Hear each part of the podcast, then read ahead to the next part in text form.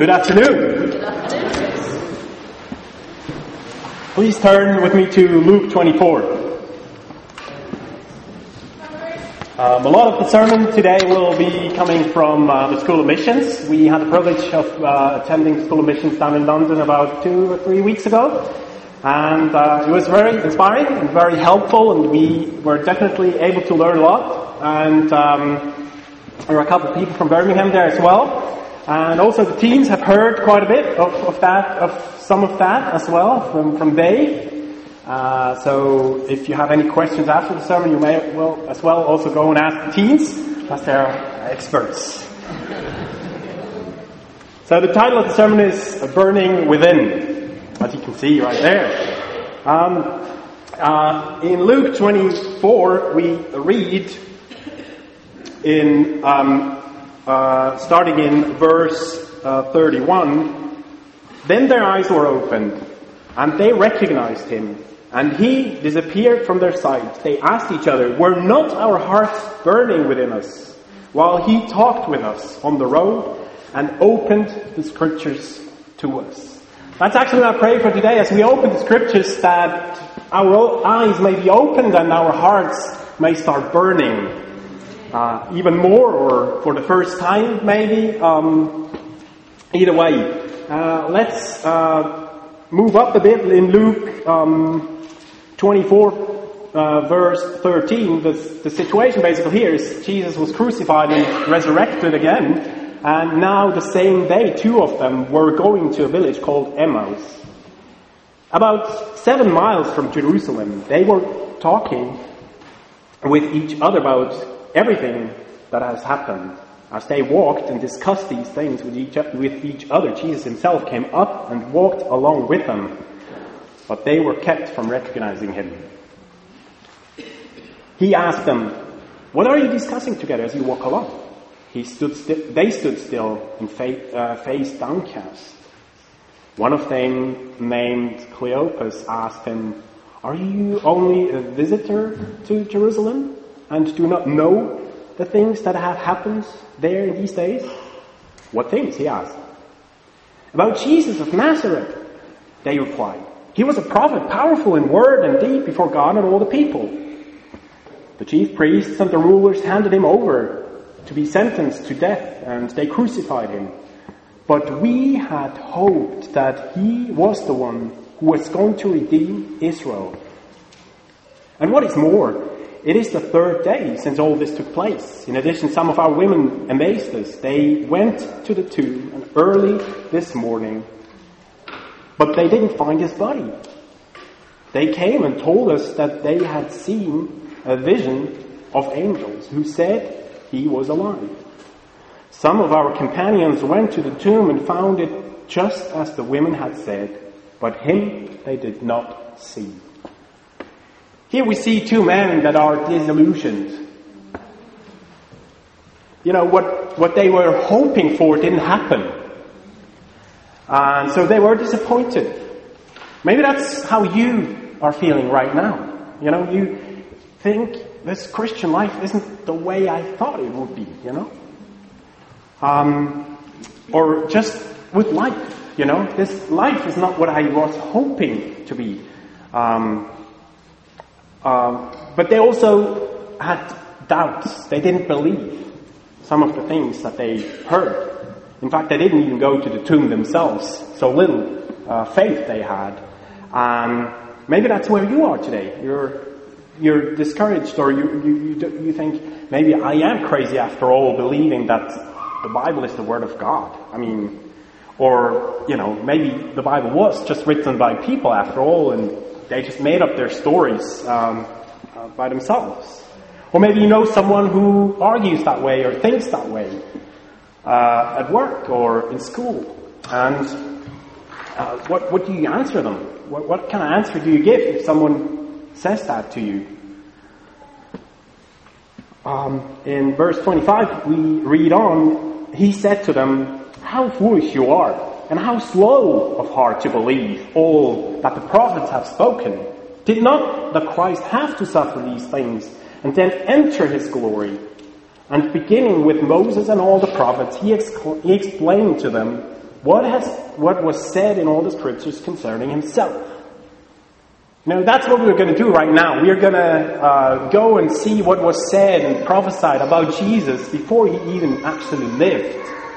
And I'd like to show you some fascinating things from the Bible and that no man could have written all this stuff by himself without guidance uh, of a supernatural power.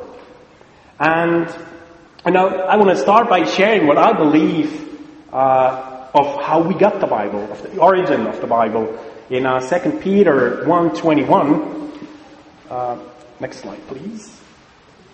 Uh, it says, above all, you must understand that no prophecy of Scripture came about by the prophet's own interpretation. For prophecy never had its origin in the will of man, but men spoke from God as they were carried along by the Holy Spirit. You know, according to this Scripture, what, what, what was the chain of events that, that happened and what does the Bible claim about itself here? It says basically that God um, conveyed his message through the Holy Spirit to men, and they then, again, they, they wrote the words down uh, on scrolls initially and later in books and stuff. So, um, you know, it, it, it also says that these men didn't write their own ideas or opinions down. They, they wrote down what God wanted them to, to write down, what uh, God inspired them to write down.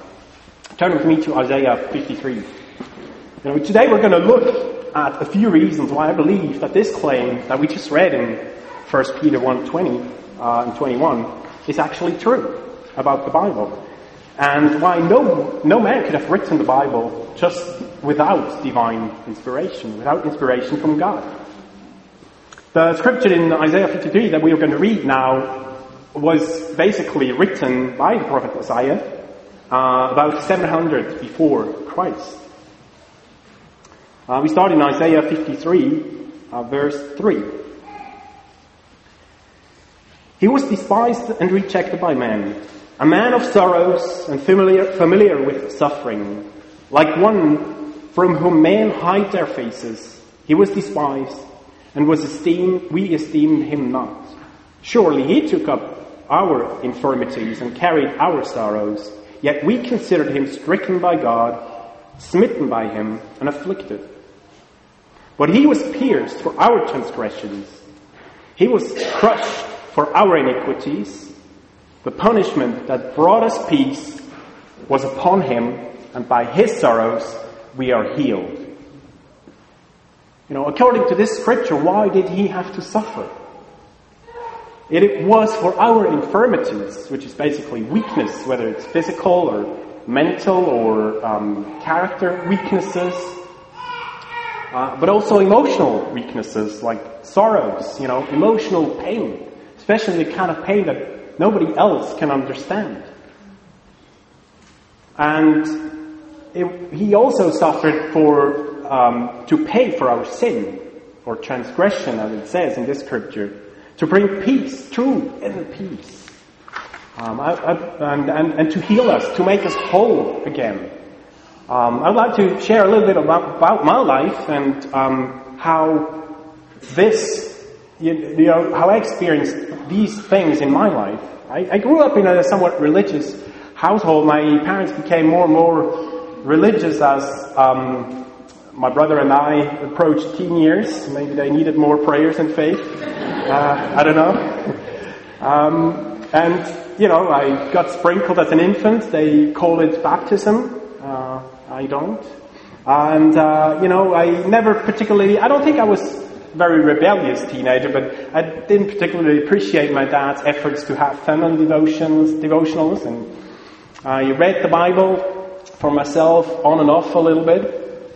I read according to a plan, maybe two to five scriptures each day, with a commentary going beside it. But I never went into the Bible and looked for answers and guidance for my life and, uh, you know, what, what, what's God's purpose for my life and, uh, and, and, things like that. So it was very selective, basically, what I read. And it was comforting, uh, that it was. And, you know, as a teenager, I, I also realized that I actually have sins, and I felt the burden, the, the guilt, the shame of, of my sin. Many of which were hidden, some weren't. Um, I didn't treat my girlfriends with the purity that God wanted me to. I was angry. I, uh, when I was out and about, I seemed very calm to people, but at home I was often, uh, the anger would burst and my parents would um, get their share of that, or my brother. Um, and, but I never had the courage to confess or speak to someone about it, to seek help with it.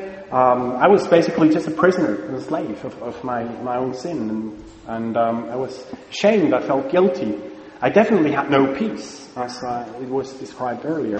Um, you know, I, um, that was like active stuff that I did, but then it was also passive stuff. I read stuff in the Bible that I knew I didn't do, like, um, you know, uh, speak of Jesus freely and preach the word, go and make disciples of all nations. Um, and I didn't see the people around me and my, the, the people that also believed in God, I didn't see them particularly doing those things either. Uh, I had no peace about that either. I, it kept coming back and kind of bothering me. Um, later, uh, when I was 20, I got invited by someone to study the Bible and, uh, you know, I was so amazed that, I, I mean, I know, I knew this guy I barely knew this guy, and he opened his life and confessed to me his most embarrassing sins. And I was just amazed. I've never seen that in a believer, uh, especially not in those that, that I knew for, for many, many years. And for the first time, I was able to confess my sins as well, and it was such a relief. Uh, I felt like such a burden came off my heart. And like, it was like, really like the light of Jesus and His suffering really and, and, and, his death really shining into the darkest corners of, of my heart. Uh, and I cried on the way home. I still remember the study in McDonald's and, and going back home. And um, shortly after, I made Jesus Lord of my life and uh, got baptized for the forgiveness of my sins. And um, my sins have been have washed, been washed away. And I finally had peace. Um, and uh, you know, He was starting to heal me, and He is still healing me today. And I would uh, like to stand here and say, you know, I don't sin anymore ever since. Uh, my wife, let's go and speak to my wife. No, um, uh, you know, but today the difference, the big difference is I know how to reconcile with God. I know um, how to reconcile with others and, and ask for forgiveness and apologize. Um, uh, we read on in Isaiah 53 verse 6, we all, like sheep, gave, have gone astray. Each of us has turned to sin, to his own way, and the Lord has laid on him the iniquity of us all. He was oppressed and afflicted, yet he didn't open his mouth. He was led like a lamb to the slaughter.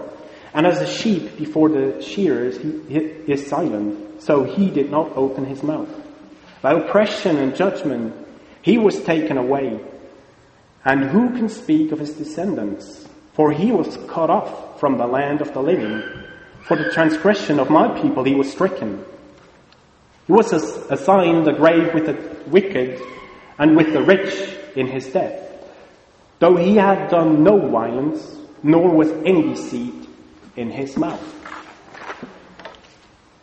What did others do to him? You know, when we read the scripture, what can we see what others did to him? You know, uh, earlier in verse 3 we read he was despised, he was rejected, uh, he was oppressed, afflicted, and eventually killed. Um, you know, they made his grave with the wicked. Actually, Jesus was executed with two convicted criminals. Um, they made his grave with the rich after he had died. Uh, we know that a wealthy man um, uh, Joseph of Arimathea took Jesus' body and put it in his grave. We know he was a rich man because it, the Bible says so, and because he had a, a grave prepared for his own body one day cut out of stone. And only rich people could afford that. Um, and we know Jesus, all he possessed basically was the clothes that he was wearing. So he certainly wasn't rich, and it wasn't logical for Jesus to be buried in a rich man's tomb. Uh, he would have had a, a poor man's uh, funeral, so to, so to speak. Uh, so it certainly wasn't like the logical thing that could have happened. It's amazing. Remember, we're still 700 years before Christ, and we read that he was buried with the wicked. That's, I think that's really amazing. Let's turn to Psalm 22. Uh, this passage now was written about 1,000 years before Christ by King David. And I think many or most of you have probably read it before. Now, Psalm 22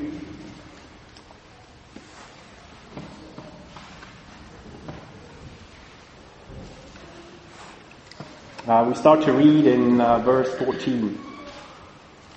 And poured out like water, and all my bones are out of joint. My heart has turned to wax. It has melted away within me. My strength is dried up like a, a poster, uh, like a potsherd, sorry.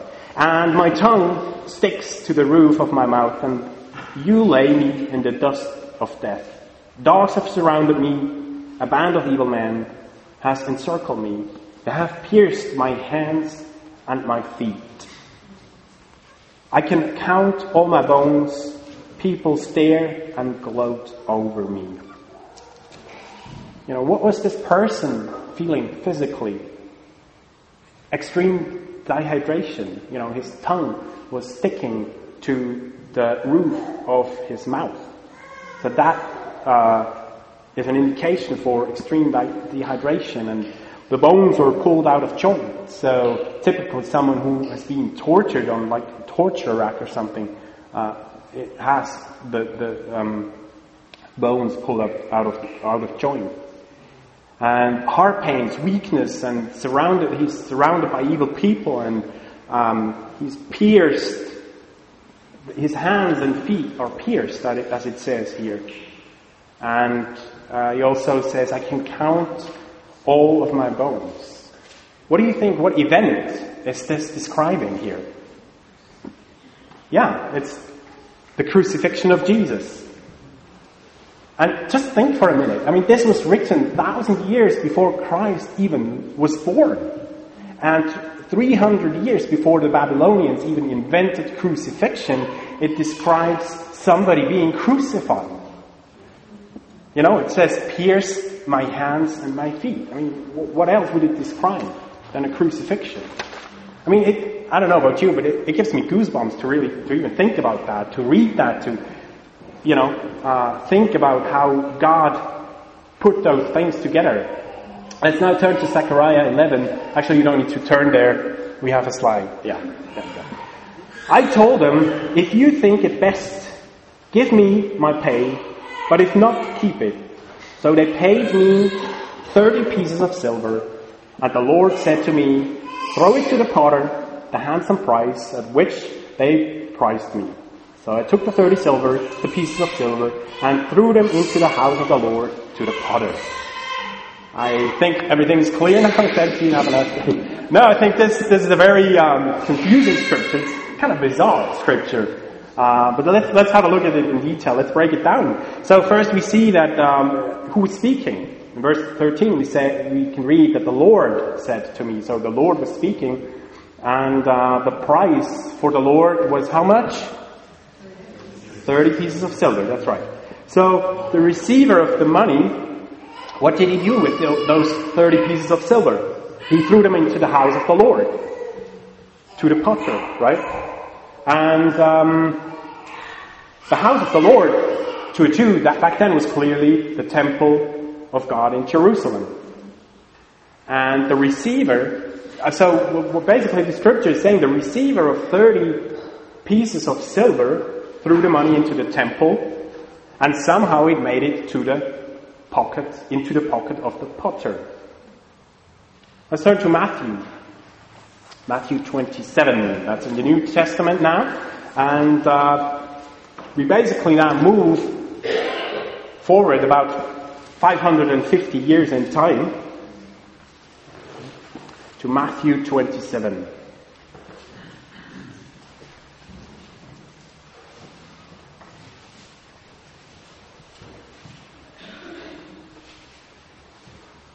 So in Matthew 27, starting verse 3, it says, When Judas, who had betrayed him, saw that Jesus was condemned, he was seized with remorse and returned to 30 silver coins to the chief priests and the elders. I have sinned, he said, for I have betrayed innocent blood. what is that to us? They replied, That's your responsibility. So Judas threw the money into the temple and left. Then he went away and hanged himself. The chief priest picked up the coins and said, It's against the law to put, put this into the treasury since it is blood money. So they decided to use the money to buy the potter's field as a burial place for foreigners.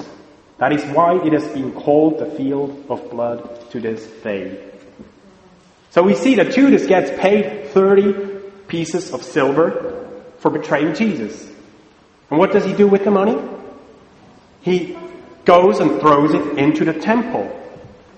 You know, the priest took the money and purchased the potter's field. So the potter who owned the land ended up with 30 pieces of silver in his pocket. Now, how amazing is that? Remember what we read in uh, 2 Peter 1 that, you know, the chains of events of writing down um, scripture or prophecy. Uh, you know, the writers of the Bible did not write their own thoughts or uh, uh, observations or opinions, but they were inspired by the Holy Spirit to write what God wanted them to write. I mean, there is just no way that either uh, Isaiah, David, or Zechariah, you know, the, the, the, three writers that we just looked at, even understood what they were writing. I mean, you know, they, they couldn't have known these things, and they couldn't have predicted the future on, out of their own intellect. You might say, well, Jesus just deliberately probably orchestrated uh, the prophecy to be fulfilled, so he just made things happen. Well, just think of that. Think about that for a minute. I mean, like, the dead Jesus determining, like, say, picking his grave, where his body should be placed in. It just doesn't make any sense. Um, or were the people that actually were involved in these scriptures in fulfilling the prophecies, were they interested in fulfilling the prophecies? I don't think the chief priests were particularly interested in fulfilling prophecies about this man, uh, like saying this man would be the Messiah. Uh, the, pro- the potter probably was totally oblivious to what um, what was going on in terms of prophecy and fulfilling prophecies about the Messiah. And I also have a hard time believing that Judas thought went out this day and said, "Let's fulfill some prophecy here." I'm gonna actually commit, and it will end in my suicide, but oh well, at least, you know, prophecy is being fulfilled. I have a hard time believing that one. Um, so there's, I mean, there's many other examples where you, it just doesn't make sense to, to argue that Jesus uh, just made it all look like fulfilling the prophecy. I mean, in some case he did, uh, but that's uh, for another day. So you might say, well, the prophecies were just simply written after Jesus actually lived, so they are not really prophecies, but more, you know, made up to be.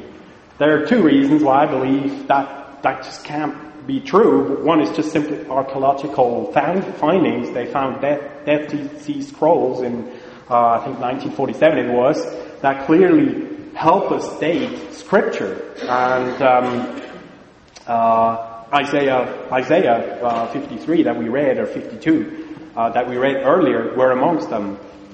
And the second one is the second reason why I don't believe that um, the prophecies were written down after Jesus lived was or is the, the Greek translation of the Hebrew Old Testament. I mean, the Old Testament was originally written in Hebrew, in the Hebrew language, and later translated into Greek. So, in order to be able to translate something, what do you need? Well, an original, right? Kind of makes sense. Um, and the, uh, the, the, Greek translation of the Bible, of the Old Testament, um, was completed two or three centuries before Christ was born. So there was a, was a time gap. Uh, just like that simple fact, you can say that between the writing of the prophecies and the life of Jesus, it was, or the birth of Jesus, it was at least 250 years. Um, and, uh, but we know from archaeological fact as well that in most cases it was more than, or in all cases it was more than that, the original Hebrew text. So I hope I didn't lose you there. Um, but I think the conclusion is that we can date the scriptures that we read in Isaiah, in Psalms, in Zechariah, we can date those scriptures um, pretty accurately. Let's go back to Luke 24.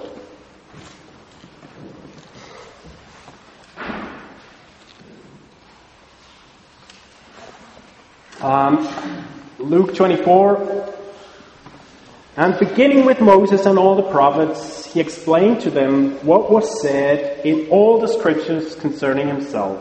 I mean, that's what we just did, isn't it? I mean, we didn't quite start with Moses, I agree. But we did look at scriptures from the prophets concerning Jesus. And if we continue in verse 31 of Luke 24, then their eyes were opened and they recognized him and he disappeared from their sight. They asked each other, Were not our hearts burning within us while he talked with us on the road and opened the scriptures to us? They got up and returned at once to Jerusalem. They found the eleven and those with them assembled together and saying, It's true. The Lord has risen and has appeared to Simon. Then the two told what had happened on them on the, on the way and how Jesus was recognized by them when he broke the bread. You know, one of the challenging aspects of for um, a Jew at the time of Jesus, or even before that, um, you know, about the mess- messianic prophecies was that there were many, many, or are still many different prophecies about Jesus. Um, and many different aspects of his character. So he was, for instance, there were prophecies about Jesus being a priest. There were prophecies about Jesus being a conquering king. There are prophecies about um, him being a prophet or being a suffering servant. So they don't contradict each other, but um, what the Jews tend to do or tended to do was to pick what kind of they um, liked the most, if you will, or what they could uh, understand the most, or could make the make the most sense of. And I think, uh, and and kind of were putting on these glasses of these prophecies, and were looking for Jesus with these glasses on. And I think that's what we see with these two guys. I mean, they were walking along, and when Jesus comes, they say, you know, we were hoping that it would be the, re- the Redeemer for Israel. And I think they were actually expecting that um, Jesus would be a conquering king in a way, and that he would uh, redeem them, free them from the Roman Empire. And it didn't happen, and so they walked away sad and disappointed and uh, with their face downcast. And, um, you know, that made it very hard for the typical Jew back then to see Jesus when he was actually standing right next to them because they expected something else. And I think, you know, I, I hate to be the one to tell you that you maybe may have a, an unbalanced view of Jesus, of who Jesus is. You know, the, the same thing can happen to us. Based on our character, our upbringing, our past, our even present, we may have, we may put on glasses about who we think Jesus is, or was, or, you know, needs to be. And, um, you know, this may be why you are skeptical or disillusioned because you didn't think it would be like that. Um, but I would like to encourage you to listen and consider, you know, for yourself what God says in His Word. Like those two guys did. I mean, they listened. They considered what Jesus said uh, about Himself from Scriptures. They spent time with Jesus. And, you know, let you know, let's, let us all allow God to speak to our hearts from His Word and through His Spirit. And our prayer is really that our hearts start to burn, start to burn again, maybe, uh, like it did for those two guys. So my, I would like to give you uh, a challenge. Um, uh, study, start studying the Bible for yourself if you, if you aren't doing it uh, on a daily basis and, and maybe start in the Gospel of John and read about all the stuff that Jesus says about himself saying, I am, and then, you know, fill the gap. There's a lot of stuff that Jesus says who he is. And, um, you know, that, that's basically what, what Cleopas and his friend did. They, they, they, with the help of Jesus, they listened to God and were willing to be taught who Jesus is. If you're visiting with us, please speak to the person that brought you along and set up a Bible study and ask, you know, please help me. Uh, help me to understand Jesus the way the Bible describes him. And, um, you know, if you have been a Christian for some time, speak to some, someone in the congregation and ask them, you know, what do you think? What's, what inspires you the most about Jesus, about his character, about his life? And let's learn from each other about Jesus. And um, may our eyes be opened and may our hearts start to burn. Amen.